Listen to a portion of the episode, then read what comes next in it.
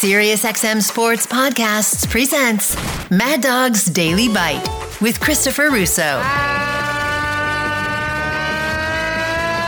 good afternoon, everybody. Uh, Brittney Griner today, uh, still uh, stuck up and still, you know, walled up in the Soviet Union, Russia, the former Soviet Union, um, uh, pleaded guilty today uh, to bringing the uh, the vials of hashish, a very little amount, uh, the whatever that might be, uh, on February 17th. I guess that was the way she should play it.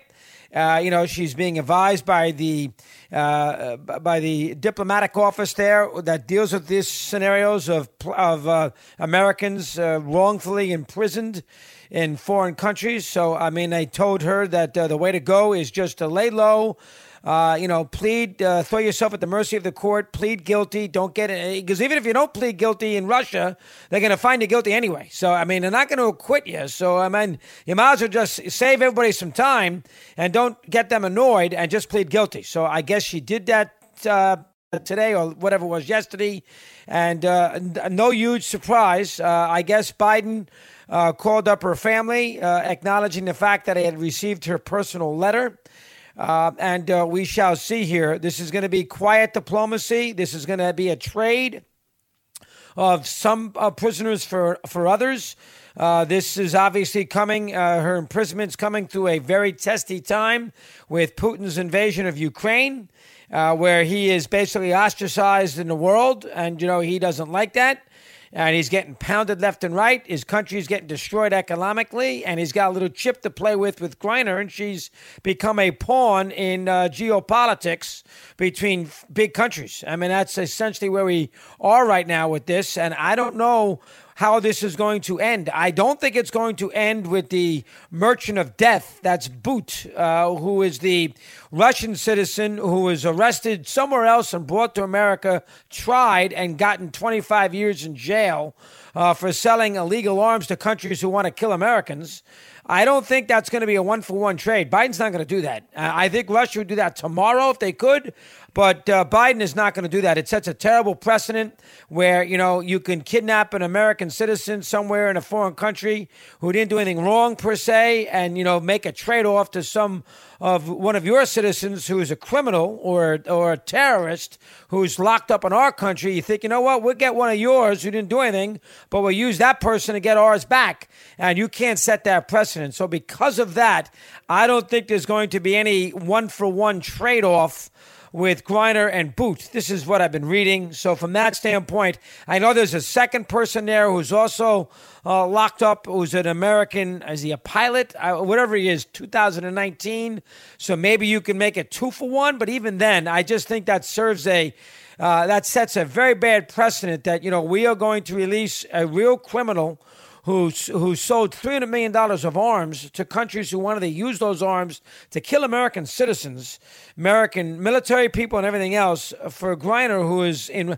I, you can't do that. I mean, you know, you you just under any circumstances you cannot do that. You know, uh, one arrest does not equal another arrest, and you know, uh, I you hate to put Griner in that spot, but you know, it's an uneven trade. I mean, you just can't under any circumstances. This guy's a real criminal, and Griner isn't. And you know, you're giving Russia criminal back, and they are giving somebody who didn't do anything wrong back per se. So I mean, that's it puts the United States. Um, uh, international foreign policy group in a terrible way of how to negotiate this. And of course, with Russia, you can't make this a big, uh, you know, a big story because this is going to rever. You know, when, when you make a lot of noise about this, when you scream and yell to the media, when you march on Washington, when you make this a cause celeb, when you do that, you have a less of a chance to get her out because then all the attention turns to why she's in prison to begin with and how poorly and how illegal it is that you are imprisoned her. But if Russia her out right away, then you are then they succumb to public international pressure, and that's the last thing Russia wants to do. So I mean, you are working with a nut guy right now in Putin. You know uh, why you would go to Russia to play basketball right on the eve of the Ukrainian invasion? I don't know. I mean, I, I that seems to me not the right time. Uh, I don't know if there was a foreign. You know, they have a lot of those foreign policy advisories of countries not to visit. I don't know on February January 17th if Russia was one of those countries, but it was right after the Olympics, and everybody knew that as soon as the Olympics was over, Putin was going to invade.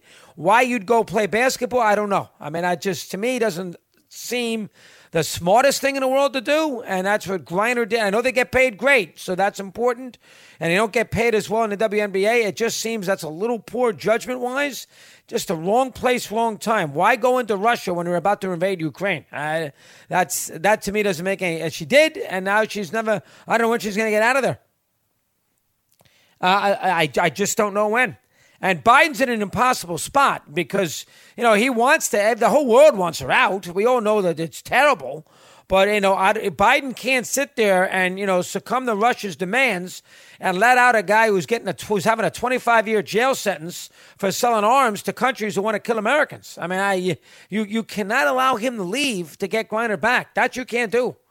I, I maybe there's a two for one swap. I know the judge who sentenced uh, the merchant of death to prison, suggested that that maybe you could do a two for one, uh, and she, uh, he or she thought that may have been at least somewhat reasonable. But who knows if Russia is going to agree to that? So it's a, it's a very very it's a tricky situation.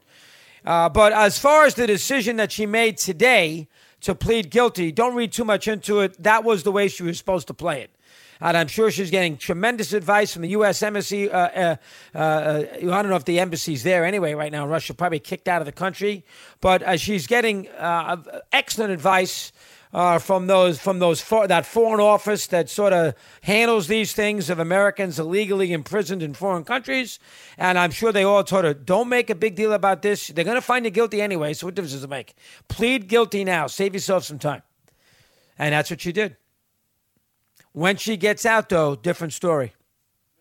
And the advice that I read that the best way to handle this, if you're uh, if you're, if we're in the WNBA or part of her family, is don't make a big deal about this because when Russia feels that pressure internationally with America, especially making a big deal about somebody's in prison, they're never going to let you out.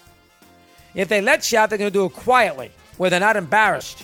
So making a big deal about it actually hurts Griner, doesn't help her. Want more Chris Russo? Listen to Mad Dog Unleashed weekdays from 3 to 6 p.m. Eastern on Mad Dog Sports Radio, Sirius XM Channel 82.